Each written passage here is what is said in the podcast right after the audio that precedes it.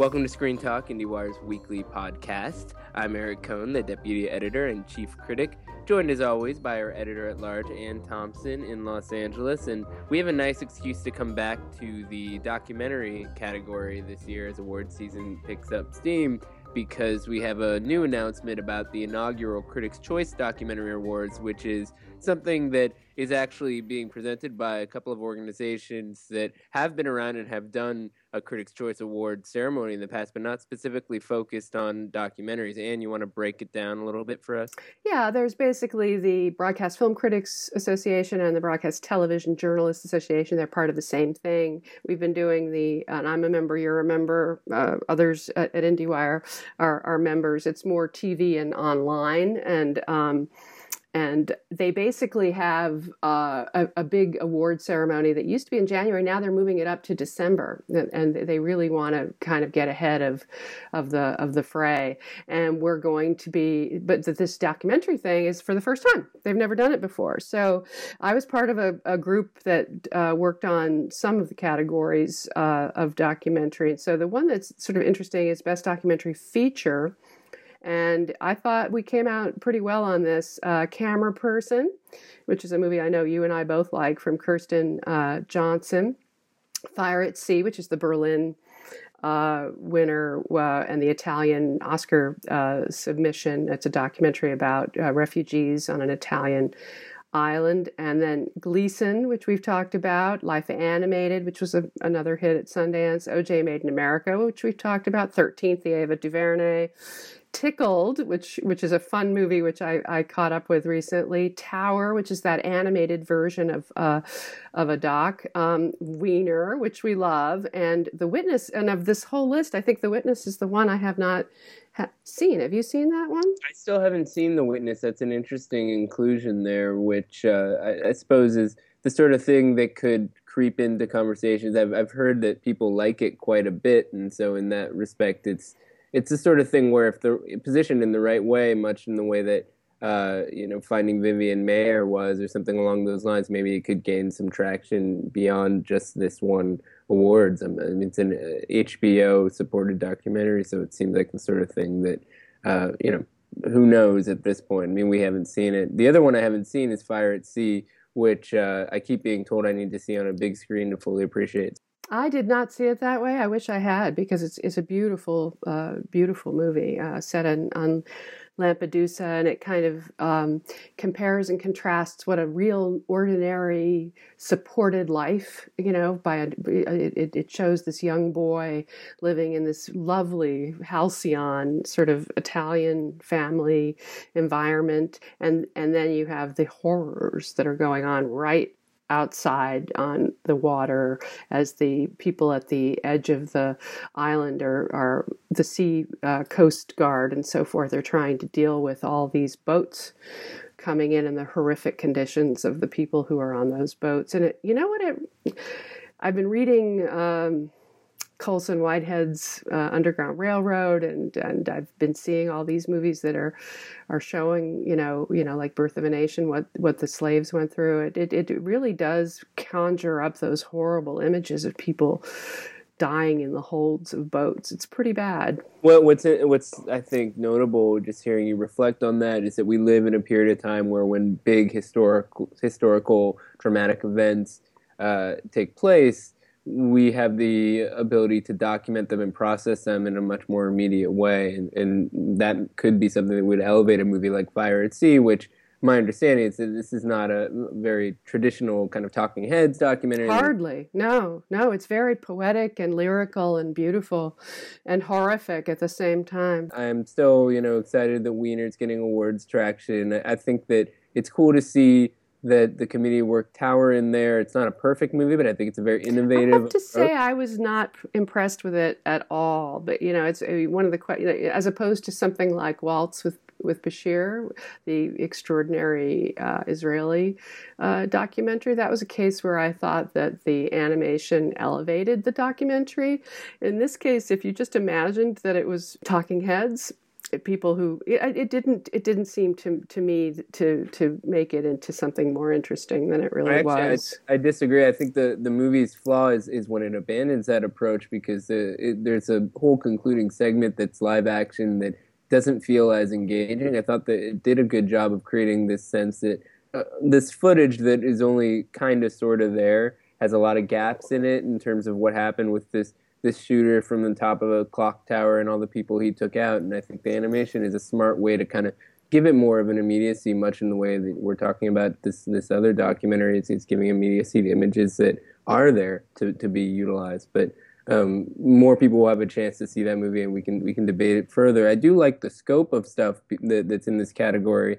Having something like Thirteenth in there alongside Tickled, which is completely ridiculous and, and very hard to synopsize. It's very hard to describe. I have to say, of yeah. all the movies I've seen, this was the one that I was sort of unprepared for in terms of anything I had read about it. I was I, it, a lot of the materials I had seen were actually kind of misleading because um, it's really about this sort of intrepid journalist who will not be dissuaded from tracking down his quarry. That's really what it's about. Yeah, I mean, I have to say it's it's not the best documentary no. filmmaking I've seen this year. No. It's just kind of a WTF sort of premise, and, and exactly and that level, it's just you watch it and, and, it's just sort of baffling. So, is it one of the better documentaries I saw this year? Very far from it. I mean, Thirteenth isn't the best filmmaking, but there's more coherence, I think, to the way that it positions a certain argument, obviously, and, and things like that. It should be noticed that Thirteenth is on the best documentary feature list, but not the best documentary director uh, list with the Critics' Choice, and I think there's a reason for that. Cold by implication. But I will say that uh, that Thirteenth just in put to put my Oscar hat on because basically what's happening is that there's such an enormous number. I think it's there's over 130 movies that the documentary Oscar branch is going to have to cull through, and when they all and, and I talk to these people, I mean they make piles. you know, they make they make yeah, piles, and they have to decide what to watch. And OJ is going to be hurt by its length um, you know, and 13th is going to be seen by every single one of them. And in our current post Oscars So White uh, universe, I, I am quite convinced that 13th will make the shortlist and has I mean, a good chance of getting to the Ava final DuVernay's five. moment, right? I mean, she's had exactly. one before, but even even more so now with all this multitasking and, and you know, sort of the the climate of, of the time and so forth. So that that seems like a no brainer.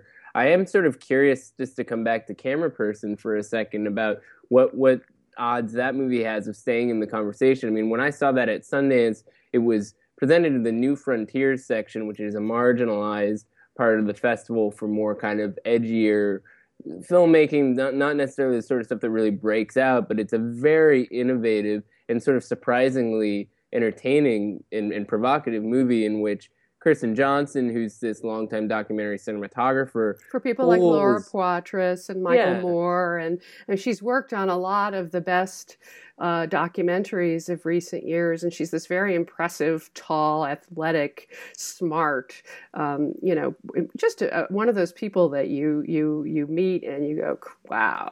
You and know? she she basically spent all the years of her career making this movie because she pulls from different bits and pieces of, of outtakes from the films that she's made to create this kind of diaristic look at her experiences, and it's filled with all kinds of compelling moments. Um, and th- I love that the first shot of the movie, you're just looking at this empty landscape, and then somebody behind the camera sneezes, and the, and the image shakes. And it, it was like such a great introduction to this world because it's all about how we're seeing the world through somebody else's eyes, and it builds to some really wonderful crescendos. What uh, I loved about about how she made that movie, and it kind of fell out of um, she she she basically was told that this person who was going to give her a crucial interview on this movie that she was shooting uh, in Sarajevo basically had fallen out, and she couldn't have it. And and so she was trying to figure out a way to to salvage this all this work that she had done. And and so she sort of backed into this whole idea of taking this footage which, which of course she had to get permission for um, and showing us the the original raw material with the soundtrack and the bumps and the moving around to get a better angle and ta- discussions with the filmmakers and filmmakers actually breaking down and in you know in, in tears and and and and and you see what a role that cinematographer plays especially in documentary but also what she was interested in was showing the ethical dilemmas you know if this kid is about to get hit by a by an axe or or you know and she's filming it. What is her responsibility? And she's carrying it. It reminded me a little bit of that wim wenders um, portrait of the brazilian photographer. Um, of course the title of which is eluding me, but it was Oscar nominated as well. Um, the, the, the the idea that that the photographer, the the witness, is carrying all this emotional baggage with them.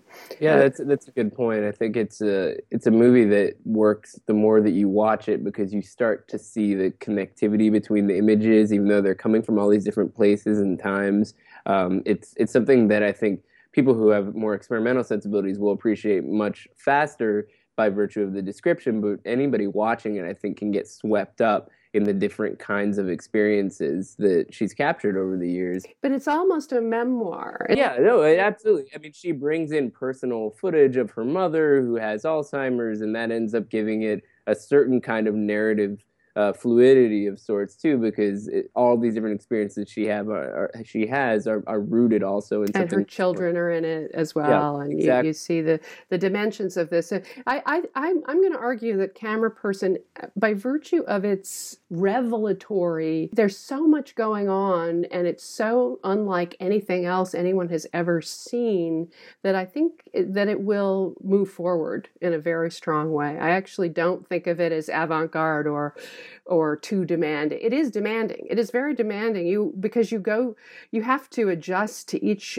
different universe that she's presenting and there are many of them and some of them are very hard to take. Yeah but i but i think that it's what i was thinking about here i mean you mentioned the documentary branch. I mean this is a as far as i can figure i mean you talk to these people more than i do but i've been to a lot of events and you get a sense for who some of the characters are. It's a very committed group of people. They're going to reward this. Yeah, I mean, also don't forget some of the influential members of the of the documentary branch. She's worked for half of them. Yeah, there it is. Michael Moore brought her to Traverse City. That's where I first met her, and and Laura Poitras. You know, she shot um, Four. I mean, so you know, you you you. I think she's an insider's insider, and they're also very likable. She's you know right. that, that that that's not irrelevant. I think they're going to root for her.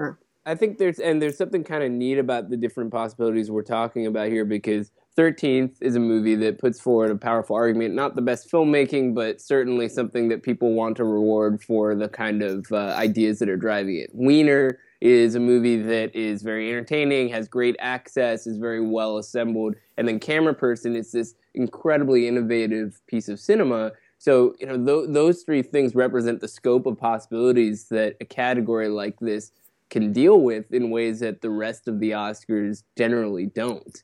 And there are some real opportunities there for that category in some ways to reward what filmmaking is in 2016 in ways that other movies we've been talking about as the season gains momentum can't.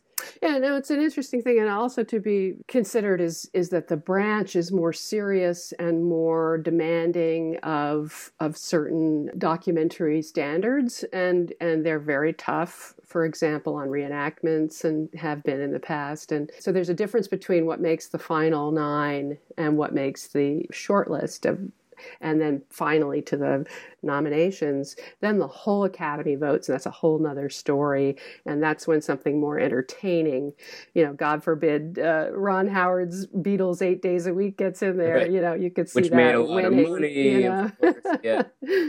it's Ron Howard, so he, he makes the. I don't think that's going to happen, but I'm just saying it, it as an example of what could happen. That would suck. Let's just put that out. I there. love that movie. I'm not. I. I But look at all the other adore cool stuff we're talking about. I mean, it's like you want you want really great filmmaking. No, I think I think that, but we, I, I have to say, just in terms of my own job, just even though some of the material can be really heavy, like I went to see, uh, I, I moderated a Q and A with the people uh, behind the Ivory Game. Uh, Kief Davidson was the director and producer on that. It was it was intense, you know, very disturbing. That Yeah, made you know- the Doc NYC shortlist. It didn't. Yeah. There's a there's they they make some distinctions here at the broadcast uh, group, and and they it's a, it's a little bit fluid where they have TV streaming. A lot of the Netflix stuff ends up in that category, like um, Audrey and Daisy and and Right. uh, so forth, and Amanda Knox.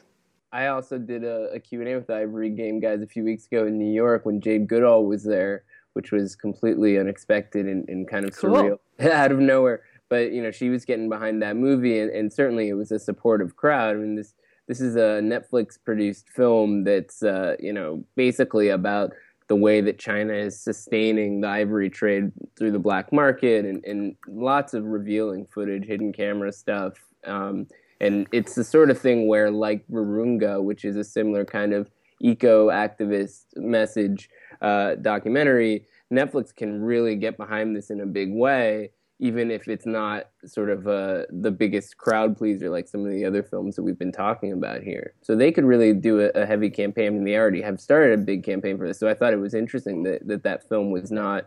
Uh, on the best documentary list for the Critics' Choice Awards, which I have to assume on some level there there may be some resistance to a movie that you know is not it, like Thirteenth. It's not the filmmaking per se that's the, the best thing about it, but on the other hand, it, there's a tremendous amount of risk that, that's depicted in this film. Absolutely, and the film, the two, the two people, the other guy, Richard uh, um, uh, Lad- Ladkani, is is a superb, uh, world-renowned cinematographer. So Right. a lot of what you get is about that, is about him getting in there and getting these amazing shots. I actually thought it was, I thought it was a really good movie. But it does it break new ground in terms of the the kinds of filmmaking that it represents? No. I just remember that last year there were two two slots that were sort of ambiguous for the documentary category in terms of who might get them, and then they went to two documentary films: What Happened, Miss Simone, and um, Winter on Fire. These were not the most beloved documentaries of the year, but they were movies that They were both made to- impressive documentaries. I actually had both of those. I, I, we argued about this before. I had both of those on my final list of, But of it wasn't just based on the movies themselves. And I did, I did not believe that Netflix was the turning aspect of that. I, I still don't believe that. They do support their movies, and maybe they're just making good movies. They they are, and they and, they- They're and they, dominating the documentary universe right now. it- but you know, then again, they're not doing things that are taking the same sort of more surprising twists of a wiener or a camera person. Maybe it's because those movies don't want to do Netflix deals because the, the, the people behind them want to want to do more of a traditional theatrical release and things like that. But Netflix does seem like that. You know, they they know how to get behind movies at this time. Well, it goes out to like 190 countries around the world, and and uh, the Ivory Game people certainly, as you as you you talk to them, I mean they they're thrilled that this message is getting out. So for this kind of agitprop, urgent, let's try to save the elephants campaign, you know, Netflix is the perfect the perfect answer. But we should move on. We should move on to our debating the uh, the opening movies. We let the fur fly last week, so yeah, but there uh, are rare situations, though. It, it's true, during, especially during this season when, when you're so swept up with all this award stuff, where there are a, a lot of new releases uh, that we've both seen, so we can actually have a two sided conversation about them. Birth of a Nation was a nice little overlap. This week we have a couple others, and probably the most uh, notable one for us to talk about uh, right now because it also just screened at New York Film Festival and we both saw it way back at Sundance is Kelly Reichardt's new movie Certain Women, which is uh, this uh, it's her her latest film. Her last, uh, she hasn't made a film in a couple of years, but Kelly Reichardt doesn't make a lot of movies. She works at a very slow pace. She makes movies that, that reflect that kind of patience, things like Old Joy and Meek's Cutoff, Wendy and Lucy. and she uh, gets last away movie- with it because she doesn't need to make money making movies because she Exactly. has an another She's career as Yeah. an academic. So Yeah. this is her second career. Exactly, and, and and I think what what's kind of astonishing about her filmography is that there's a remarkable consistency to it in, in terms of the kind of America that she depicts. It's a very isolated world, usually uh, people who are looking for some kind, something that they can't quite find. And certain women is this ensemble drama that sort of epitomizes that. It's uh, it's based on a series of Maile Meloy short stories, and it's three different ones uh, about different women characters in rural America. And, and some of them are better than others, and some of them are more memorable than others. And I barely remember this movie. Well, I found it to be incredibly effective. I thought that the uh, the first segment w- in which Laura Dern plays this lawyer who has a disgruntled client, this working class guy who's not getting the compensation he thinks he deserves, and basically goes postal, uh, has this kind of slow burn suspense that I hadn't seen uh, really fully accomplish before. And her last movie, Night Moves, had some suspenseful moments in it, but but this one was much more understated in a way that really helps establish the themes of the rest of the movie up front in in one of the more extreme moments because it actually has somebody kind of losing their mind, uh, trying to find their place in a country that doesn't seem to have any room for for this person anymore, and and then it moves on to deal with uh, this character played by Michelle Williams in a in a much less immediately dramatic scenario where she and her husband are trying to uh, buy some materials from this man to build their house, and they they've been in his yard for years and years, and, and he doesn't want to let go of them. Uh, but again, it's it's it's a very subtle piece of storytelling that's about the passage of time and how people sort of relate to the things around them and, and end up sort of not wanting their environment to change, even if they can't uh, they can't uh, push back against it. And that all dovetails into this third story, which is the with, best uh, one, which Kristen is the most Stewart. memorable of the three. Yeah, and Kristen In fact, Stewart. it's the one I remember. Well, and and maybe that was because you know the the movie was building up to it. I mean, it's it's a nice sort of climactic moment with Kristen Stewart playing uh, this this uh, woman who is a, a, young lawyer teaching adult education courses in a small town near a farm. And Lily Gladstone, who's this great discovery in the film, is a farmhand who go who becomes obsessed with her and, and probably is attracted to her. There's a lot of ambiguity there. Uh, and tries to kind of form a bond with her, and they, they end up going to this kind of grungy diner together and have some some really remarkable moments where they kind of bond over their mutual alienation. It's hard to synopsize what's going on here. Another lonely woman played by Kristen Stewart, and she's yeah. good at it. But uh, this movie black. doesn't add up, Eric. It, it, it's it's it's like each of these movies, each, each of these segments is slim to to to too too thin to to even sustain a section. And and you know they don't tie together. They don't add up to anything.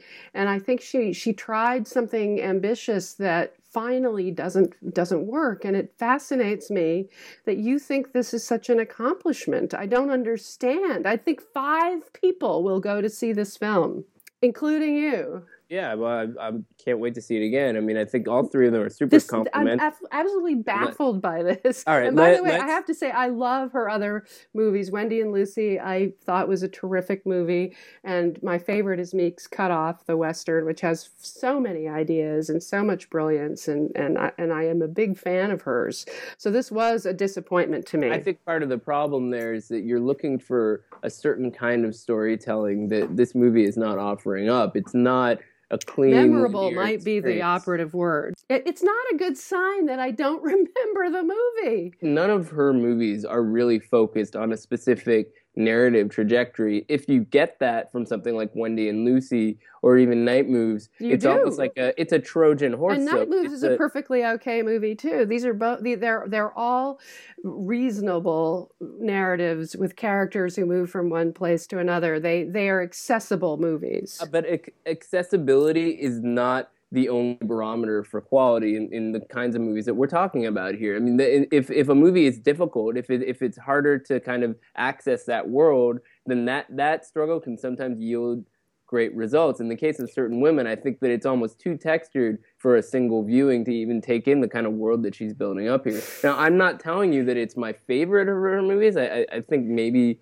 something like Meek's Cutoff is is a, a bigger. I think that's probably her most successful film to date. Absolutely and I was willing to go through long, interminable shots and very long. I mean, it is not about pacing. It is not about excitement. I am not you know there this is not about me being you know wedded to hollywood convention. I mean I, if if if jim jarmusch delivers a movie that's that's quiet and lyrical and full of ideas like like paterson i'm willing to go along with it. If he delivers a movie that's pretentious and silly and stupid uh, i'm not going to go with it you know? Yep, it's, it's that- a question of whether it really plays for me I mean, are you uh, th- you can't possibly consider this movie pretentious. No, I'm not saying say- that about this movie. I'm saying that there are many ways to to judge a film, and I am perfectly willing to go to difficult and inaccessible places as long as I'm rewarded.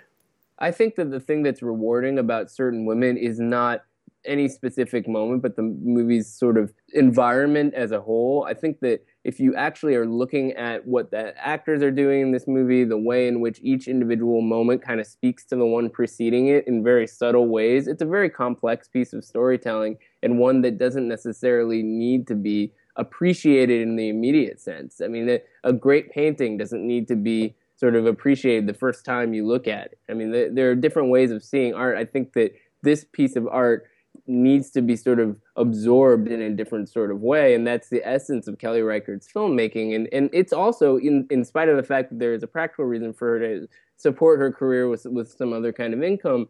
Uh, I think it's also the reason why it's been difficult for Kelly Reichardt to receive the kind of attention that that she deserves as a major American filmmaker because these are not movies that are easy to appreciate on on the surface and and I worry that something like certain women is is not getting that attention for some of the the reasons that uh, you're listing here. I'm also going to suggest to you that anthology films are always challenging. You know, they're they're risky. They they just are. It's very I, it's, it's it's hard to come up with too many of them that succeed. Finally. That that is true unless you're doing some wacky horror movie like the VHS series or something like that, in which uh, expectations are low and you just have to rise above them. So, let's move on. We've got Christine to talk about the, the one of two movies that was at Sundance this year dealing with the uh, on on air suicide of Christine Chubbuck, the Florida news anchor. Uh, supposedly, there's a tape of this locked up in a vault somewhere, and Kate and there's plays a documentary about it as Yes. well. Kate plays Christine, which is Robert Greene's documentary with Kate Lyn Sheil. is a more experimental film that uh, premiered in the Sundance uh, documentary competition this year and actually won the the writing award, which was kind of funny. Um, and then Christine has Rebecca Hall playing the character. In some ways, a more conventional film. In other ways, it's Antonio Campos who made After School and uh, Simon Killer, and, and you know it's it's got a, a certain cerebral edge to it as well. But Rebecca Hall is the reason to see this movie. She gives an amazing performance, um, and and I I highly recommend uh, people see the film just for her performance. But the film itself leaves much to be desired.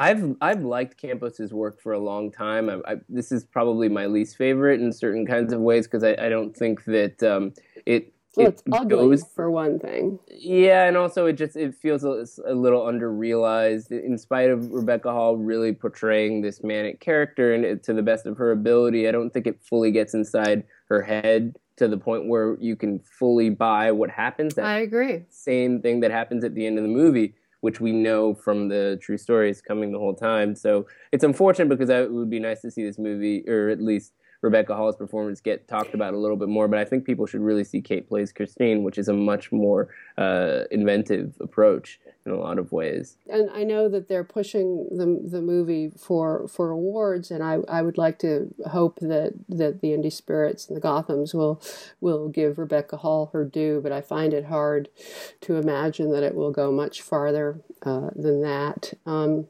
It's got more chances than The Accountant. Let's let's put it that way. well, The. Accountant is not an Oscar movie. The Accountant, you know, what interests me is why was I, in spite of all the reviews that already broke, including our our own IndieWire one, you know, why was I driven to actually go see this movie? Well, I You mean, and I, live was. I with went to see it last night.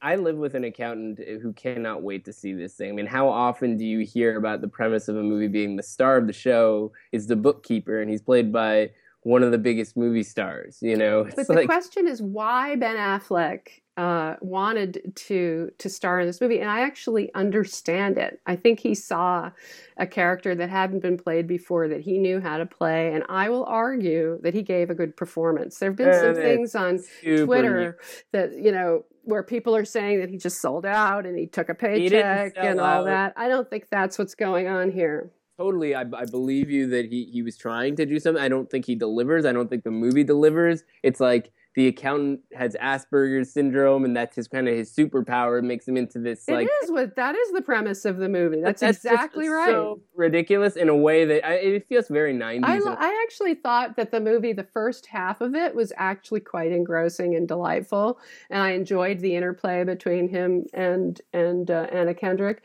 Uh, the second half, totally down the tubes. They chickened out and went, you know, action and and the and denouement, uh, the, the various twists and turns are not yeah, that good. No, it's just not a movie that delivers in, in a respect, and it's not even something like, say, The Counselor from a couple years ago, where you could have this kind of like cult following and some people making a, a passion case. That was a it. terrible movie. That was a worse movie. But but but I I loved the arguments in its favor because it, it, was also a crazy movie. There was some weird stuff in that movie, and this movie just that, never reaches for that. Here's you the know, thing about this. This is Gavin O'Connor, and Gavin O'Connor, who did Warrior, which is one of my favorite movies of recent vintage, where Tom Hardy and and um, Joel Edgerton are just amazing. He's very good with actors. Actually, he's actually a good shooter. He's a good director. So what you have here is is one of those situations where a, a basically indie filmmaker is trying to make a studio movie and the studio is winning out that's my that's my assessment of what happened here there's an interesting movie there's a better movie buried inside this movie that got pushed aside in favor of standard issue studio protocols the reason I went to see the movie was that the trailer had piqued my interest, and I like Ben Affleck as an actor. I he is someone I like and I want to see on screen, and that's why I went. Speaking of, of weird studio risks, next week we'll have a chance to uh, take a look at the reactions to Ang Lee's movie Billy Lynn's Long Halftime Walk which is uh, premiering at New York Film Festival. And I'm very frustrated because we have an enormous New York team at IndieWire, as run by you, and uh, they will be covering everything to do with the New York Film Festival. And I got to see some of the films that are premiering there here, but that one isn't showing here until October 26th. You'll read the tweets and uh, anyway, that, that it had to do with him finding a room that shows uh, his format. He's not going to let people see it any other way for, for, now. Even though when it opens, I mean, there aren't enough theaters in the country to show what he does in the fast frame format. whatever the, the reasons, we'll see if it if it was worth it. And next week we'll we'll regroup and I'll, and I'll let you know. In the meantime, I'm going to head off to New York Film Festival. There's still all kinds of different dinners and parties going Torture on. Torture me, please. Hard life, I know. So take care, and bye.